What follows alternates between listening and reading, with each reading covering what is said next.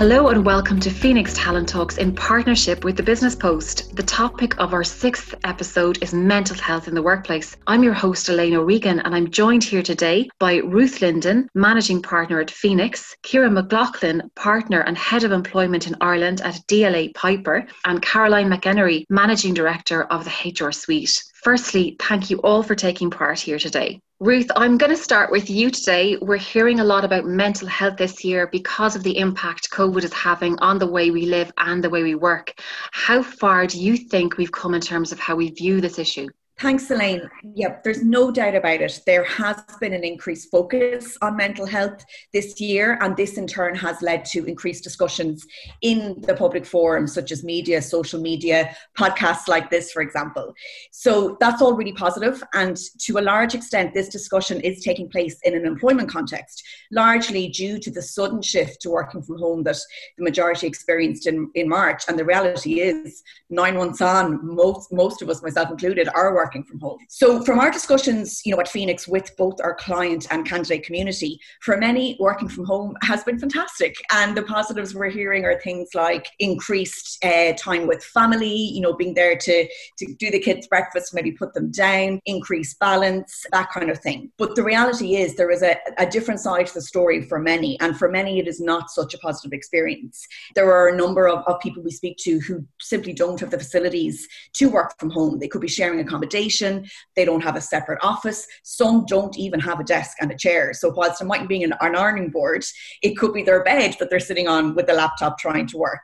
And a lot of people are missing out on that, you know, face-to-face daily social interaction. So at Phoenix, we wanted to go dig a little deeper and find a little bit more from people on the ground as to how it is affecting them. So we carried out a survey. It was amongst um, 200 plus professionals across our specialist areas, ranging from mid to senior level all the way up to C-suite level level. It's clear from the results of our survey that working from home, people think it's here to stay. 77, 77% apologies of our respondents said that they do think their organisation will continue to offer a working from home arrangement post COVID.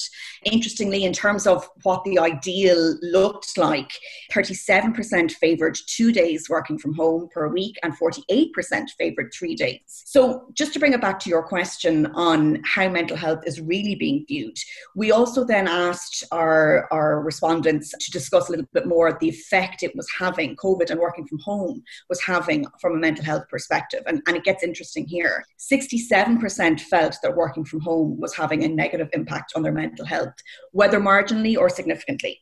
So 67% are feeling some form of negative impact. So it leads to the question would they feel comfortable discussing it with their employer? 67% actually said that they would not feel comfortable discussing mental health issues they were experiencing with their employers. 56% felt that discussing mental health issues with employers would potentially lead to and have a negative impact on their career within that organization. So, definitely, there are real concerns that people still have.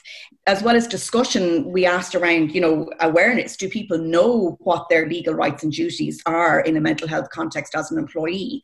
And 30% said said yes. 33% said to some degree, but they would like to, to learn more. But 37% said they had no idea as to what they were.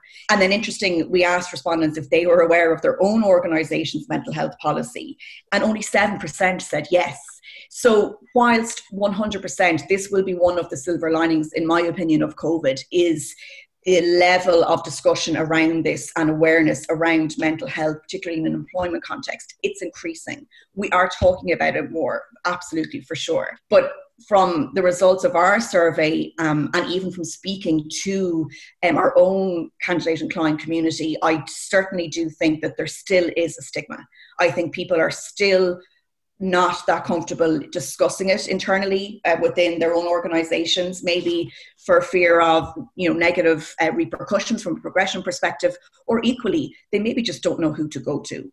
So we've come a long long way and I do think COVID 19 will continue to increase awareness and discussion around this. But I think now is the time for employers to address this and to take action. And they can turn this into a real positive by being that organization that is known for supporting their employees, whether their mental health is good or bad. So, I think before we look at those positive steps employers can take, Caroline, I want to bring you in because I know in your work you deal with the negative side of things. You deal with cases where the employer employee relationship has broken down around the mental health issue. Based on that experience, what advice would you have for employers on how to avoid these situations arising?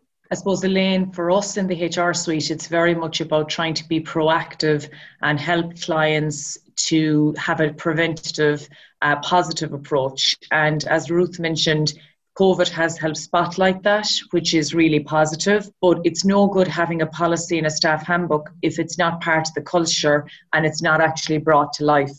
And one of the major ways of bringing all this area to life is to train managers. And I suppose for me, it's very much about you know what skills do managers need to have these conversations.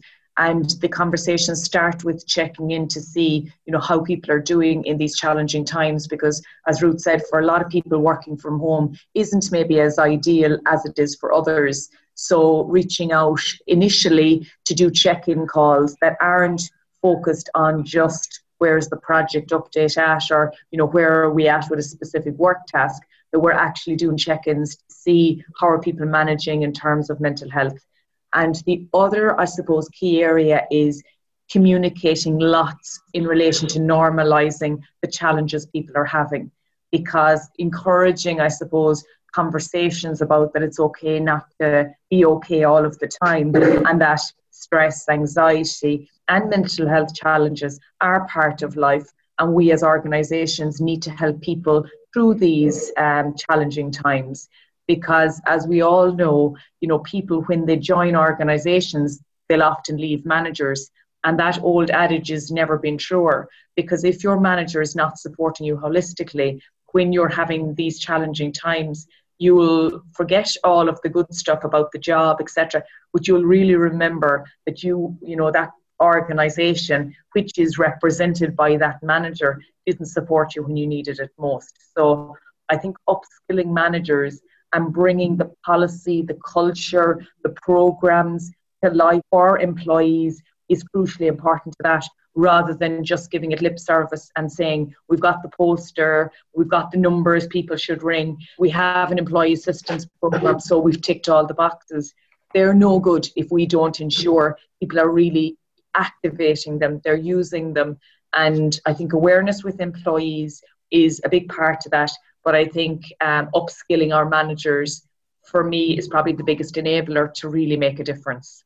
Kira, I know that you would agree with Caroline there that how employers approach mental health is as much about HR and culture as it is about the legal issues they might face in this area. But if we look first at the legal side of things, what do employers need to be aware of? The legal risks of an employer getting it wrong uh, and getting their approach to mental health wrong include a psychiatric injury claim. That's at the so the furthest end of the scale, and that's that's a real worry because if they're taking a psychiatric injury injury claim, they're saying that the employer is the cause of the mental health issue.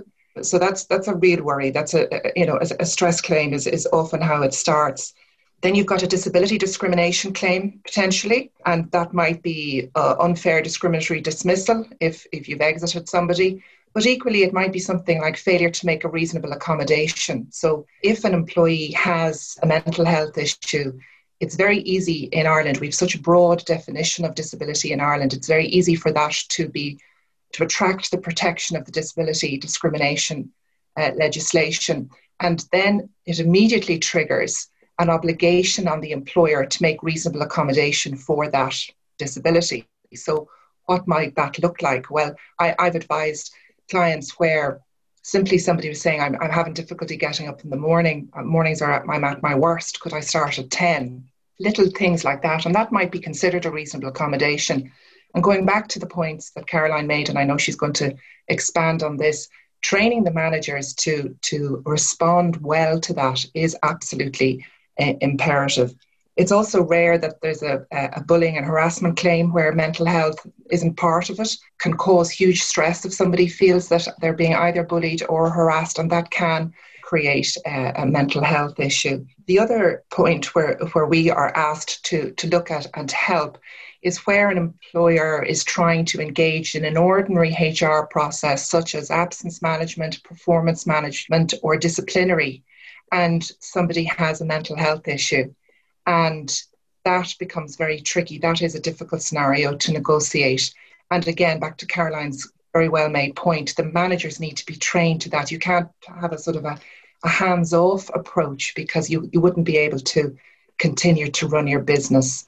So, yeah, I mean, a little like Caroline, employers come to us not really because things have gone terribly wrong already, although that does happen, but it's often because they recognize that having a proper system in place is just good business.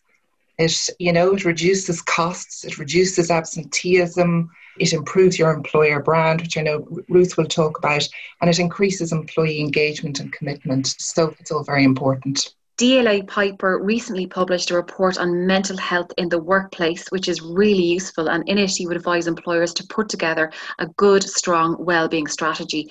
Can you tell us a little bit about what that might involve? Yeah, we, we had a phenomenal response to this report actually. And I'll be perfectly honest, it was something we were working on at the end of last year, um, pre COVID. But my goodness, we got it came out just at the right time, I think um, and was really v- very much embraced. And I know Caroline and Ruth mentioned stigma. And what we see, and I would agree with Ruth on this, is COVID is removing that stigma a little bit. So people who would have been in the kind of just pull yourself together brigade are now feeling well actually you know my own mental health isn't isn't the most robust here and there's a sort of more of a sympathy more of an empathy more of a willingness to talk about things so the guide includes tips for how to train up your managers and what's necessary and goes beyond having a, an EAP, which is an employee assistance program. And an employee assistance program is actually a very key legal tool, I must highlight. So, although we can kind of dismiss it in one way and say it's not the be all and end all, it will help an employer to defend a claim of psychiatric injury. So, that's just worth noting um, because it does show that you've taken steps to try and alleviate it in an independent way. But I think the problem has been, and Ruth talked about this, people at home. Mental health tends to be an invisible illness, and it's even more invisible when it is at home, when, you, when you're not turning up for work. And so, a key leadership skill that I see at the moment is being able to connect with your team, connect with your employees, and ensure that that level of connection there. It's absolutely key to, to mental health, and the World Health Organization, even the Irish government, are publishing things about that. Proven psychiatric uh, or psychiatric evidence that this is important. But a second, almost as important key leadership skill will be to spot those who aren't connected and to see what you what you can do to reach out to them and, and sort of bring them in and help it. And I couldn't agree with Caroline more. It's all about preventative measures and putting structures in place now and making them live and, and really, really engaging with them. And uh, we're all on cameras here. We're all sort of smiling and I'm gesturing with my hands. But that's it, that sort of thing is important. The cameras on policy, so you can see is somebody struggling to the extent that, that even that's possible. Sometimes people can sort of put it on for the for the cameras and and then. Uh, but it, you know, it's the bare minimum we should, in my view, be doing. Caroline, I know you spoke earlier about the importance of training managers on a broader level. What's your advice to employers on how to go about instilling the kind of culture that will genuinely support all employees? I suppose the starting point is a lot around your values and the guiding principles in the organisation of how we do things around here and ensuring that there's openness and transparency in ensuring both the managers and the employees know what are the expectations in relation to a virtual open door policy, people, if they request specific things, how it's going to land with the organisation, etc. And then I suppose it's the piece around having those conversations. I've written a whole book called The Art of Asking the Right Questions. And for me, uh, it's managers having those conversations because if you're having the conversation with people on a weekly basis, as Ruth and uh, Kira both said, we're starting to then spot somebody who might be struggling. Like one area that mental health is hugely challenged is around the area of grief and it's part of people's life journey. And now more than ever you know we need to be supporting people in different ways. For example in relation to mental health issues that may be as a result of experiencing grief and we know that the roller coaster of life brings additional challenges at different times for people. And organizations that will support people mental health wise and support people by the hashtag be kind, you know, focus that we've all had right throughout, I suppose, the last number of years, but has never been more uh, important during COVID because people support network that they would have had before simple things like being able to go to the gym. People don't have that at the moment. The social outlet, seeing their family, going on holidays, things that people would have used to recharge. They don't have those same support mechanisms as they've had before. So there's a, a bigger reliance on the work support network to try and compensate and support you know and there's not one size fits all i think is a really important focus Whereas sometimes we say, well, look, we must treat people consistently and we must treat people the same. I feel in this whole area, it's the opposite. We need to treat people as individuals and really listen and ensure they feel heard in relation to their individual need, their individual challenge, and respond to that in a meaningful, individual way will make a difference for them. Because a lot of the time, small things can make huge difference when somebody is in that space where they can't see the wood from the trees and that support mechanism can really be a game changer and like how amazing for organizations to be able to influence people's lives so positively by making small accommodations when they need it most Kira, I know Caroline has just spoken there about the importance of having the right kind of culture, but at the same time, I think for a lot of employers, you know, if you do get that sixth cert and it does have the word stress in it, it can be, you know, a huge source of fear. Uh, what is your advice on how to approach that? So, one of the most common questions I get, or one of the things that I challenge quite early on when dealing with a client where an employee has submitted a, a cert for stress or has written in and said, I'm really stressed, I can't come to work today, I'm, I'm feeling so low and I really can't cope, um, is an unwillingness to express empathy or sympathy because of the risk of that being seen as admitting liability. It's so interesting so the, the employer feels if I'm on notice now of, of stress and they haven't quite said it yet that we're responsible, but they're clearly going there, they're clearly building their case, I cannot now acknowledge, you know, I can't be the empathetic me, I can't give an authentic response. So they just don't. And of course, that completely changed, shifts the dynamic because how awful for somebody to communicate I'm feeling so stressed, I've gone to my doctor. I won't be able to te- attend the disciplinary meeting, or I won't be able to attend the performance management review you're doing of me. And to be told, well, either complete silence, which is ordinarily happens because there's a panic reaction to it, when in fact, the right response is, I'm really sorry. Um, we have postponed the meeting to next Friday. You're not being totally terrified by this. It is normal to feel stressed uh, in the current climate is normally to feel really stressed, such that you might need to go and, and visit your doctor. But it doesn't mean that we're not going to plow on with what we have to do. Um, and I think a lot of employers struggle with that. That is probably, um, Ruth, um, one of the, the biggest um, questions that, that we get. We're going through a process and the employee has submitted a doc, doctor's cert. What will we do? And I suppose my main advice is well, continue to be sympathetic, continue to be the reasonable employer, but you can also be robust at the same time. And can I just ask you, in a situation where someone, let's say, has had an issue uh, with with their mental health was suffering, you've gone through it, you were the supportive employer, you've come, they've come out the other side, and everything is perfect from there on in in subsequent let's say you know annual you know biannual or annual reviews should that be a specific point for this person? Do you do anything different? Or do you just ask the same questions as you would for anybody else? Because the reality is you know whilst a lot of people might have you know occasionally during their life they may suffer at some point it you know the reality is oftentimes it could be in response to a certain situation like a death. Mm.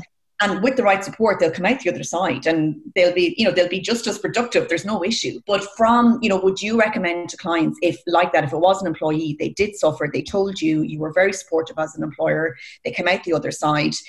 In subsequent then is it something you need to be mindful of and need to sort of ask additional questions around? Or do you just continue as you would with anybody else? There's there's a fine line. You need to you need to be careful um, that you are not stigmatizing the employee. I think you've made a really interesting point. Most mental health issues, thankfully, are come in phases. Even work related stress tends to be a phase. And if you give people time to recover, they'll be back to their high performing selves in, in due course. So, yeah, I, I think you were, you were on notice of something you, it depends on the level of it really. It's kind of case specific. I know that's a dreadful legal answer but it for that particular point there's no sort of general one size fits all.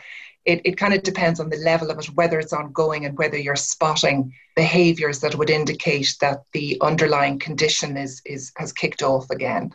But um, if you feel they've come through it then I, I you know just as simple. And how are you? How's everything has everything yeah. been? I know you had a difficult time last year, but you need to be careful because you don't want to be seen to be making decisions based on one lapse, you know? So yeah. So you would you wouldn't be, for example, saying, you know, and I know you had a really tough time last year, and by the way, we're not promoting you this year. You know, there we go.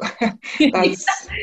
yeah, yeah, no, absolutely. And if there are clients listening to this or organizations, um, that maybe don't have anything in place right now, if there was sort of one action they should take, is it, you know, prepare a kind of one pager mental health policy and put it into your employee handbook, just setting out these are the supports, you know, this is who you should talk to and communicate it? Or is there one sort of, if there was, you know, if somebody is there listening and their organization has doesn't have anything specific on this, is there a general do this as a bare minimum or is it more complex? I'm I'm inclined to agree with Caroline. I think train your managers. So we have um, in in um, DLA we have a, a, a minding your minding your mind program.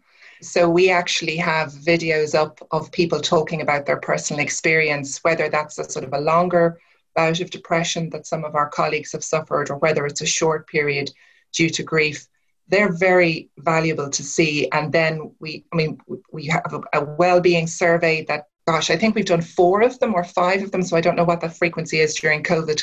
Uh, COVID time is funny time, but it, it's a survey just to see how people are doing and to see whether any interventions are never uh, necessary. Entirely confidential. And then we have a positive leaders training, which is undertaken by a psychologist and a, a medical doctor with with leaders in the business and talking to us about how we behave as leaders to encourage people to come forward. So one thing I thought was very interesting is that I felt this is very personal, but I felt I would be as deaf, if that's the right word, to somebody trying to reach out to me if I was all enthusiastic and motivated and in that kind of, you know, come on, everybody, let's be over positive as if I was angry or sad that actually the best frame of mind to be in in order to really hear what your employees are saying to you and in, in order to be really connected to them is being calm and reflective. So that sort of training is just invaluable and you know it's and that is why i think that's made me a,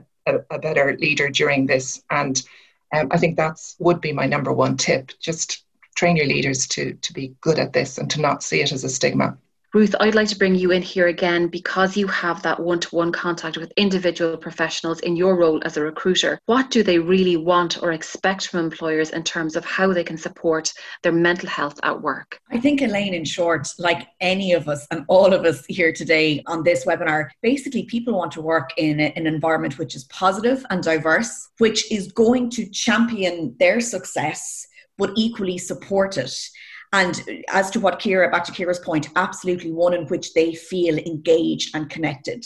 Because if employees aren't bought into the company and the values of the company that they work for, they simply won't excel or work at optimum levels. I think that COVID is going to, like we've discussed, it, it's it has brought and is continues to bring this whole area into the spotlight, which is great. And I think in turn, employees' expectations around this are going to increase. So it's definitely something that you know employers should ignore at their peril. I think you know there's essentially when we talk to to employees and people who are happy where they work, what we you know, or if people are not happy where they work, the things that are often said is that you know maybe the employer focuses too much on FaceTime or virtual time, you know, putting a certain amount of hours in, being the last one out and the first one in, as opposed to focusing on the the quality of the outputs and the results. People, we're all adults. People want to have an employer that gives them that autonomy and that trusts them. That yes, okay, do you need to to drop, you know, your your child off to creche and you're half an hour later starting, that's fine because I know the work is going to get done. Also, things like an employer that supports them. That if it is a case that you're in an environment where at times, if it's transaction driven or whatever, and sometimes you do have to stay in the office working late, that there are, for example, healthy food options if you need to get, you know, if you need to order in food, that there is maybe access to a gym. It's the simple things like that as well, where an employer can really put tangible measures in place to help that employee have a balanced and successful experience in that organization. I think the other big piece is employees want to feel comfortable, that it's in an environment where they can go and talk to somebody, they know who that somebody is, and they can go look you know as, as caroline said you know whether it's grief whether it's you know just covid's getting on top of them whatever it is it's that open, honest environment is really, really key. And when people feel that, yes, there is a manager or whoever that I can go and speak to, I know that I can speak in confidence. I know that it's not going to be, you know, a stigma or a black book on my black mark on my copybook. That you know makes a huge difference so essentially it is back to that it's an environment where people feel valued respected engaged and one in which they feel that their success is championed and supported with realistic expectations. And finally, there, Ruth, just coming back again to your recent research, I know you feel that how employers approach mental health will become a lot more central to how their brand is viewed in the market. Why do you think that is? As I mentioned, I definitely do think that this whole area is going to, employees' expectations essentially are going to increase around this. You know, a lot of people, COVID has been hard on everybody. Working from home has had its pluses, but it's had it has had its negatives. And there's going to be some element of this moving forward, is what um, you know, everything would indicate. So I think employees' expectations are going to increase. Therefore, employers simply can't ignore this. But I think this is actually a really unique, positive opportunity for employers to go, okay, let's be that company that is renowned for being a really supportive, positive workplace. And it makes business sense. You know, as, as Kira mentioned, it costs a lot of money to, to deal with these issues. It costs money to replace people, to bed people in, to train them up again. So it makes sense in all respects. You will attract the best talent if you have a positive culture, and you will retain the best talent also and you will get that buy-in from your employees so to my mind it just it makes complete sense all around for employers to embrace this and go you know this can be our USP. This is what we want to be renowned for on the marketplace. And it's not that, you know, the measures that need to be put in place are hugely onerous or expensive. Like, for example, it can be simple things such as like i mentioned you know have some healthy food as an option if you you know have a gym or if you don't have a gym look to even installing showers in your organization so that people can can cycle in or go for a run at lunchtime and um, i think back to caroline's point your managers make sure that you have your own staff trained to spot those signs and to have the confidence and the knowledge to be able to address them with that person before it potentially spirals out of control. The engagement piece as well both caroline and kira mentioned that and that is so crucial and as Kira mentioned, people are more invisible now, so it's more difficult to get that engagement. But there, there are simple things that employers are doing that can have such an impact. Like even, you know, from our own perspective, Phoenix as, as an employer, we have to try and keep our guys really engaged. And we're doing simple things like virtual 11s every Friday. And we've had a couple of uh, online table quizzes where I have failed miserably, even with Google, which is uh, beside me there's things you can do. We've sent out packs to our employees, you know, just with chocolates and bottle of wine, you know, to make their Friday. It's little things like that.